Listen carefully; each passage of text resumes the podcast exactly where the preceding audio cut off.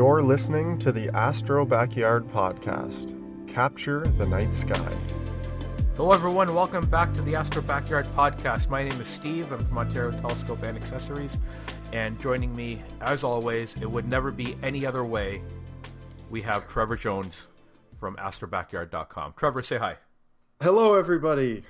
Not that I want to tell Trevor what to do, but we said this time I was going to lead things off because he did it last Yeah. time.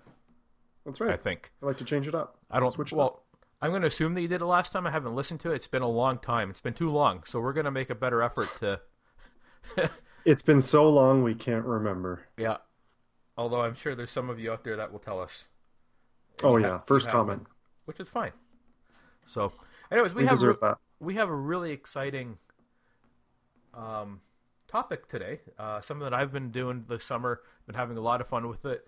Um, Trevor's done work with it and, and uh, posted some videos and done some reviews on it. And as soon as I mentioned this, Trevor got all excited. So we're going to talk about DSLR imaging and uh, in particular wide field setup. So there's lots of ways we can do this, and uh, I've been, like I said, I've been having a lot of fun. I just came back from a, an imaging trip this past weekend. Um, I had a clear clear night. Uh, Trevor got skunked. Um, I think I had about Thanks for reminding me. you're welcome. Seven hours of clear sky. It was it was awesome, and it was dry. I didn't even have to use a dew heater. Um, All right, that's enough. okay. so It was new moon weekend too. it was new moon weekend, so it doesn't get any better. Um, it No. can actually if your if your DSLR battery doesn't die, then it'd be a lot Oh. better.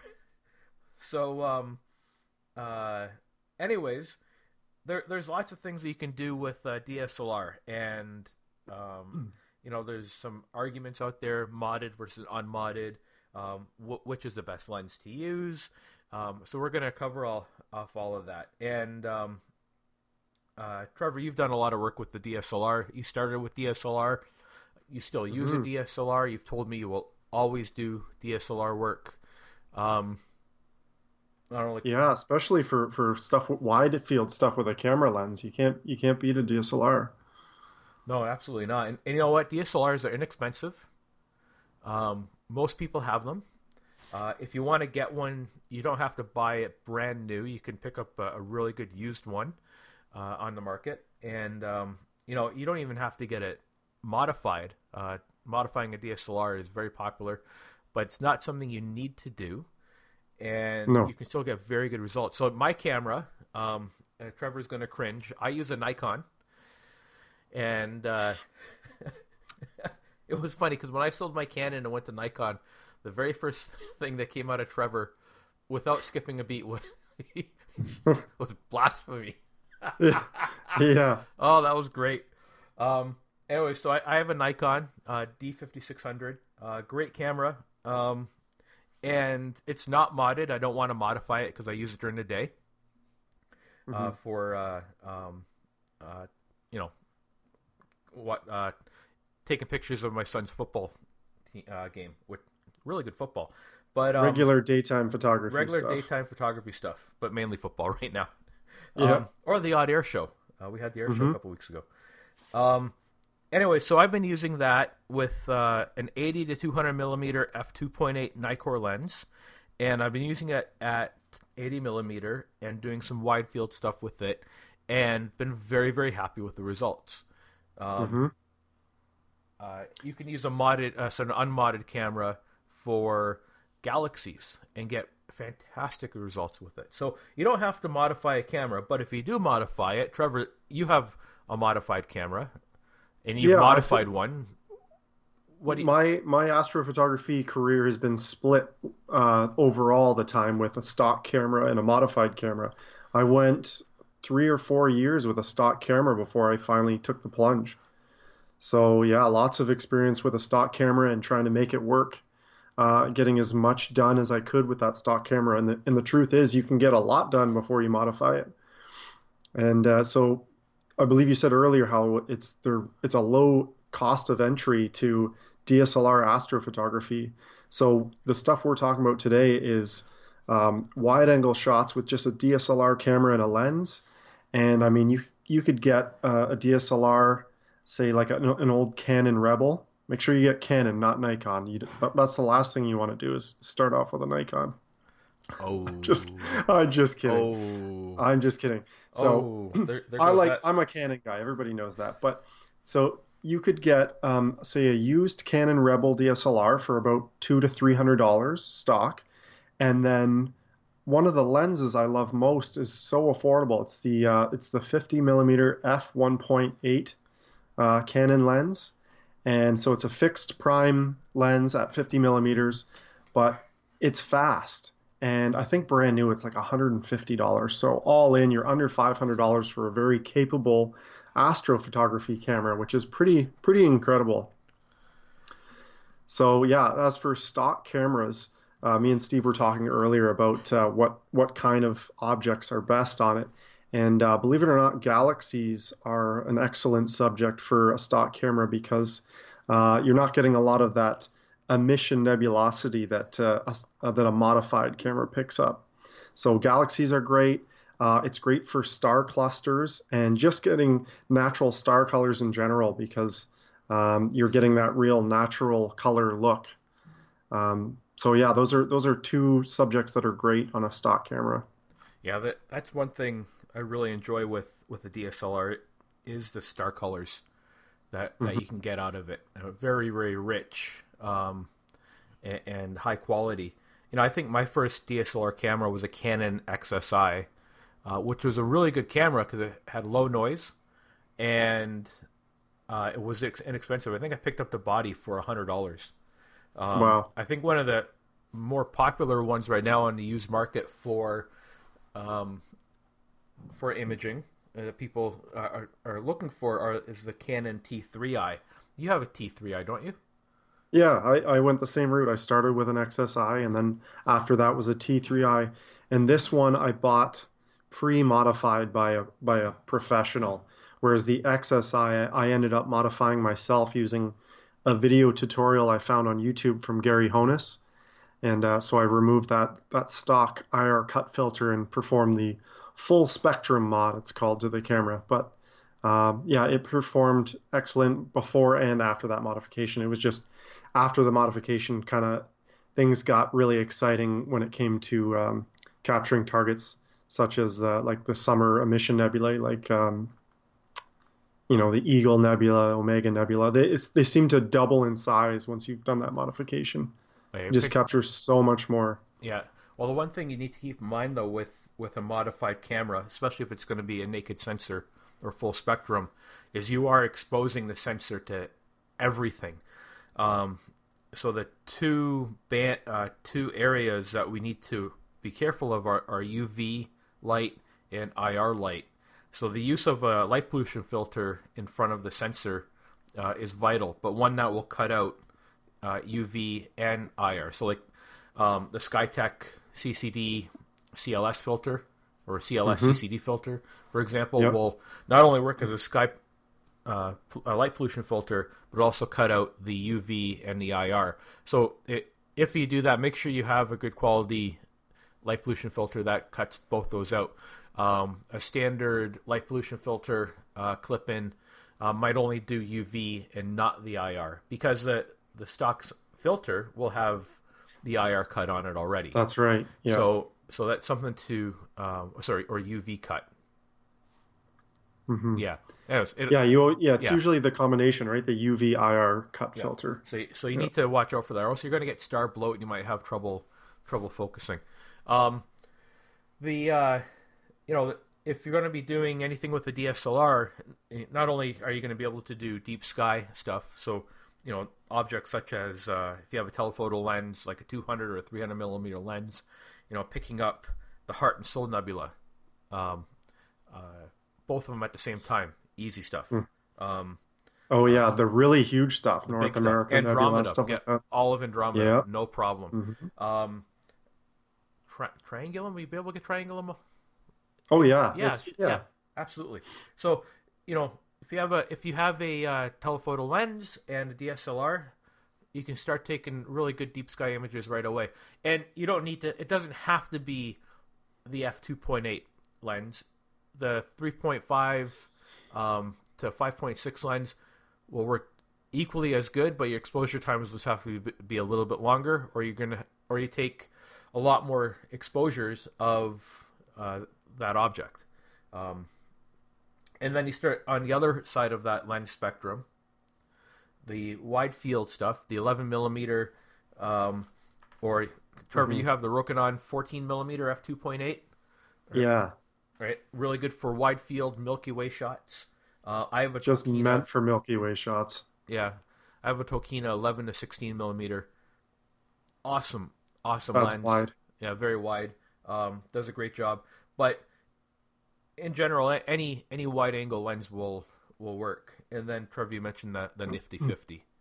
Um, yeah, and and speaking of wide angle lenses, if the difference when you put one of those on a full frame DSLR versus a crop sensor, my oh, goodness, wow. you want to talk about wide? I can only imagine that the your 11 on a full frame would be like a basically a fisheye yes. because the the 14 on my full frame 5D Mark II is like it's just as far as the eye can see like you, it even it captures the your peripheral vision it's pretty insane yes. So it's great if you want to capture if the milky way is just stretched across the sky you can capture it from end to end with those lenses. That would be something. Yeah and and one thing you have not mentioned yet steve is that and including in your shot that you just took of uh, cassiopeia the other day that was on a tracking mount. It must have been for you were shooting three minute exposures at 80 millimeters. That would be quite star trailed if it were, if it were on a tripod. That's right. So, um, just like taking any type of deep sky photography, you do need to have a tracking mount. So the, the I, I have a, a very old um, uh, RA mount mm-hmm. uh, that I use, and it, it performs exceptionally well. Uh, but mounts such as the Ioptron Sky Tracker or the Sky Guider Pro uh, are almost essential to doing any type of imaging with, with just a DSLR and a lens, um, especially if you're going to be using a telephoto lens because you will pick up that star trailing after uh, 10, 12 seconds. There's actually tables out there based on focal length and shutter speed um, on or exposure time rather on right. how long you can image before you start to see star trails. Uh, obviously, the wider the angle um, and the shorter the exposure time, the longer you, uh, be, be well. That's sorry, right. The wider the angle, the more exposure time you can get. Um, but on a uh, 200, 300 millimeter, your exposure yeah. times drop quite a bit substantially yeah because that magnification has increased so much so yeah. with that so a full frame camera say with the 14 millimeter rokinon lens i could do a 30 second shot on the tripod of the Milky Way, and you would you'd see very little star trailing. Maybe if you zoomed in, just because it is so wide and so low magnification.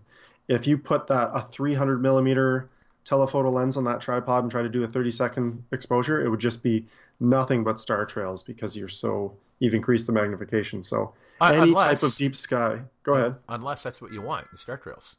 Yeah, some people like star trail photography, so uh, which in which case you would intentionally not track the sky. And that, those can actually make some for some really nice images too. So if there is anyone listening that does not have a tracking mount yet, because I remember those days and I was there before I even had a tripod, I would just prop my camera and DSLR and my lens up on a towel on a chair and point it towards the night sky. What you want to do there is just maximize the amount of light you pull in in a short exposure. So for you, the sweet spot, say you have like an 18 millimeter lens, uh, like the kit lens, it might the sweet spot might be a 20 second exposure at ISO 1600 uh, at f 3.5 if that's as fast as the lens goes, uh, and then so the, it's going to be a noisy image if you crank up that ISO, but that's the only way you're going to capture, you know, maximize the amount of information you capture in a short 25 second exposure. Yep.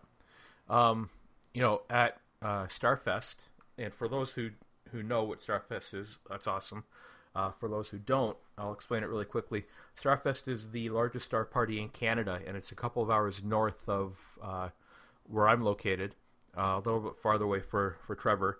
Um, but it's usually in August over the new moon weekend. So at the uh, astrophotography contest uh, during the the introduction um, of the uh, of the contest, the speaker was was showing um, uh, a technique that was used with the DSLR from uh, last year's Deep Sky um, category winner. And the one the person who won last year, his name's Martin, uh, is a friend of mine. Uh, he, he, is a, an awesome imager. He actually won first, second, third, and fourth place in uh, the deep space uh, category last year. So they wouldn't let him enter in this year, and he was a judge.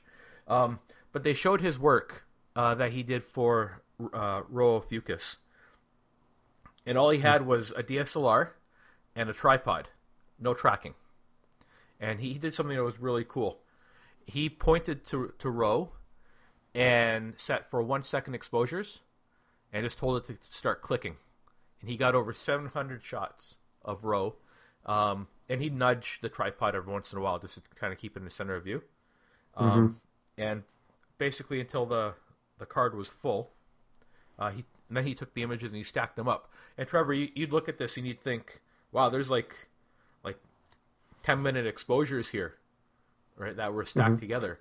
But the, the beauty of it, what I'm getting at is, um, uh, total can, integrated exposure time. Total integrated exposure. whether it's a short time. exposure or long. Yeah, yeah brought out so much detail, and he did it without a tracking mount.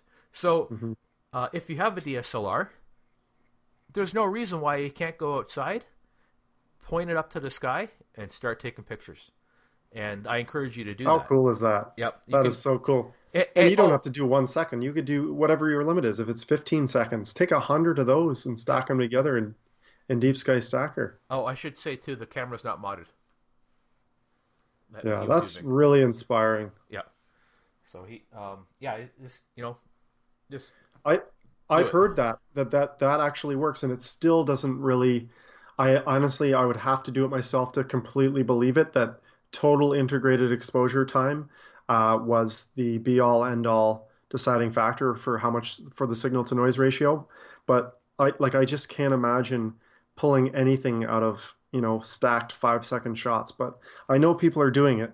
Uh, I've never done like a head to head test whether you know I had the same amount of exposure time and however many five second subs as I did you know in a shorter number of five minute subs. But I've heard that it that it works like that. So pretty pretty cool yeah, I, I thought it was just a cool, cool thing to to even just be aware of, right? Yeah, no that, kidding. That you could do. Not that. many people do that. Uh, I know of one. That that's about it. Yeah, you just mentioned them. Yeah, I did. right. Um, so yeah. another way, because you mentioned some of the, the affordable tracking mounts, the, the Sky Tracker and the Sky Guider Pro, and I've used yep. both of those and love them. Um, but another way is piggyback shots on your telescope rig. So since you're mm-hmm. polar aligned and tracking the sky anyway, you might as well mount your DSLR camera to your telescope to get some wide field shots at the same time. Uh, but then the, the, key is there to mount it properly and still get your, you got to make sure your balance is still correct. Yes. And then having a ball head so you can actually point that camera where you want it. So you're not just taking a wide angle shot of, of your direct target that's that's your telescope is pointing at. Right. Yeah. No, that, that, that that's another another option as well.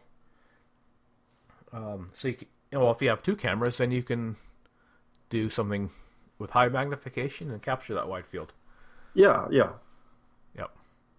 Um, so you know what we haven't talked about yet, Trevor?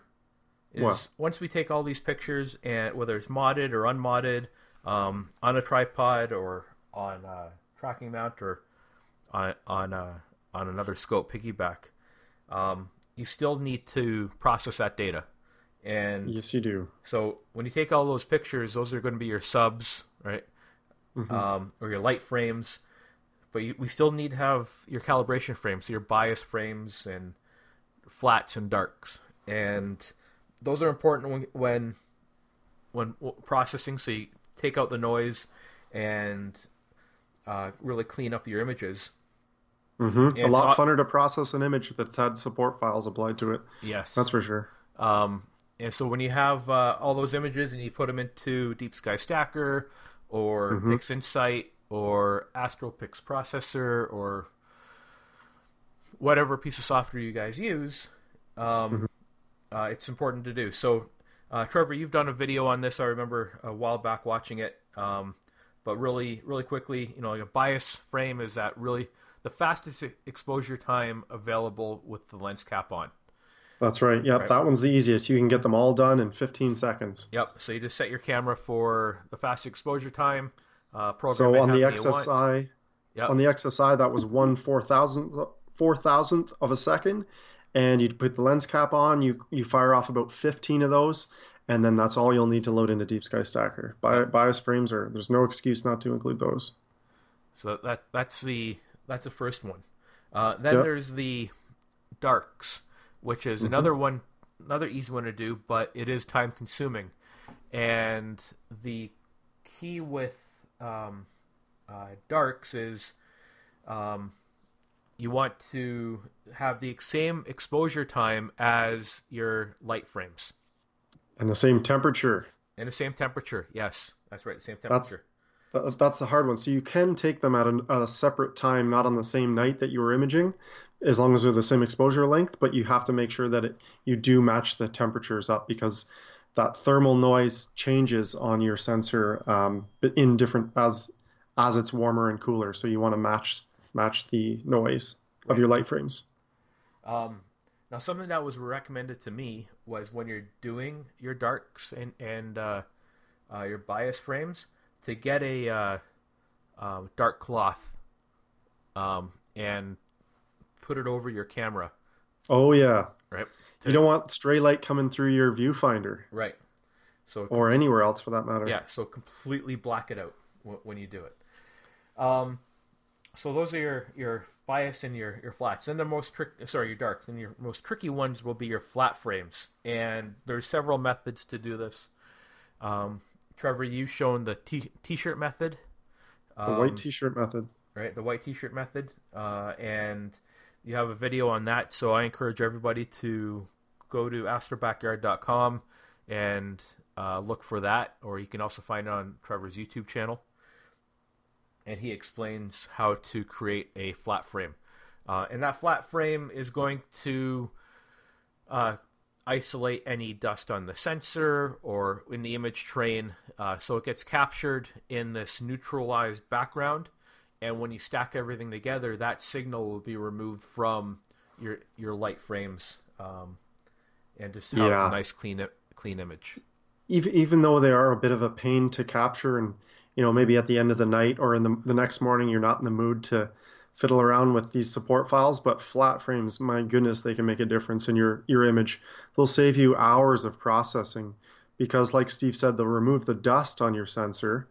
Uh, it's almost like magic, actually and but they it also evens out the gradient of your background sky. So if you're shooting in the city like me if you stack your your images your light frames with darks and bias together you'll still have that wild gradient in the background from you know wherever the city glow appears to be radiating from. But with you take when you take flat frames it just evens out the sky background makes your life so much easier. Yeah.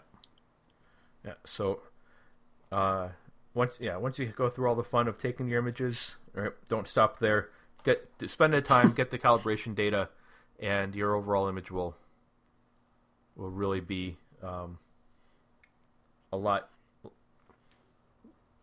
more pleasing. Oh, it's so yeah, it's so worth it's worth it's well worth the effort and then some. Yeah. Mm-hmm. Um. You know, other than that, that's wide field with the DSLR. Right? And like that's mm-hmm. all I've been doing this summer. Uh, from equipment problems I've been having, my DSLR, my tracking mount, just work, and it works really well. So I uh... yeah, it's a much smaller footprint for a rig that you need for this kind of astrophotography too, right? Like this this makes sense on a camping trip to just bring a sky tracker, my lens, and my DSLR. Yep. And if it's a stock camera, I'll use the same camera to take pictures of Rudy on the beach and our day, and then at night I put it on and capture the Milky Way. Like you're when you're not in the mood to to lug out the big mount and the big telescope, this is a great way to still get your astrophotography fix. Absolutely, absolutely. And some of the best shots I've ever seen are are, are the wide field stuff, even if it's at 80 millimeters, like the photo you shared today, Steve, with me. Uh, and that one you said the one the contest of Rho Ophiuchus, like that's you're not selling yourself short by not using a telescope. You can get some incredible wide angle images. Yeah. So I I, uh, I encourage I encourage everyone to uh, to pick up your camera and just point it up and to start getting something. Just start pointing up. Just start pointing up at night. At night, yeah, yeah. Only at night. Yeah. And, and, and at the sky. Okay. Got it. Night, sky, Night, up. sky, Got it. up. Yep. Yeah. Because if you point it down, it won't work. I think we got it. Okay, cool. All right. So you know we got some exciting stuff happening um, going forward. Uh, you know we're gonna get more regular with the podcasts. Uh, it's been an extremely busy year, and the weather's just been really good. Um, uh, but we don't want to uh, we don't want to lose anyone, obviously, and keep uh, uh, keep the information flowing. Um, and we're looking at doing some other exciting things with Facebook um, in the future, and I'll just kind of leave it there. So make sure you, you listen, you keep an eye on the Facebook page, and uh, look for updates and announcements and and the like. Um, again, if you have any comments or images you want to share, please hit us up on the Facebook page and and uh, uh, please do and do so that way. Yeah, and let us know if, if topics like this are a hit with you guys, if it's what you want to talk about or what you'd rather us talk about, because we want to um, obviously engage with you guys and, and talk about subjects that you're interested in learning more about, not just stuff that we find interesting. So uh, I think we can all kind of learn something from each other. Yeah, absolutely. Absolutely. Okay. Well, Trevor, what do you think? Should we sign off for now? Yeah, I think that went pretty well. We might as well leave on a high note for I we. Uh, so. Yeah. Yeah. Okay. Everyone, clear skies. We'll talk to you next time.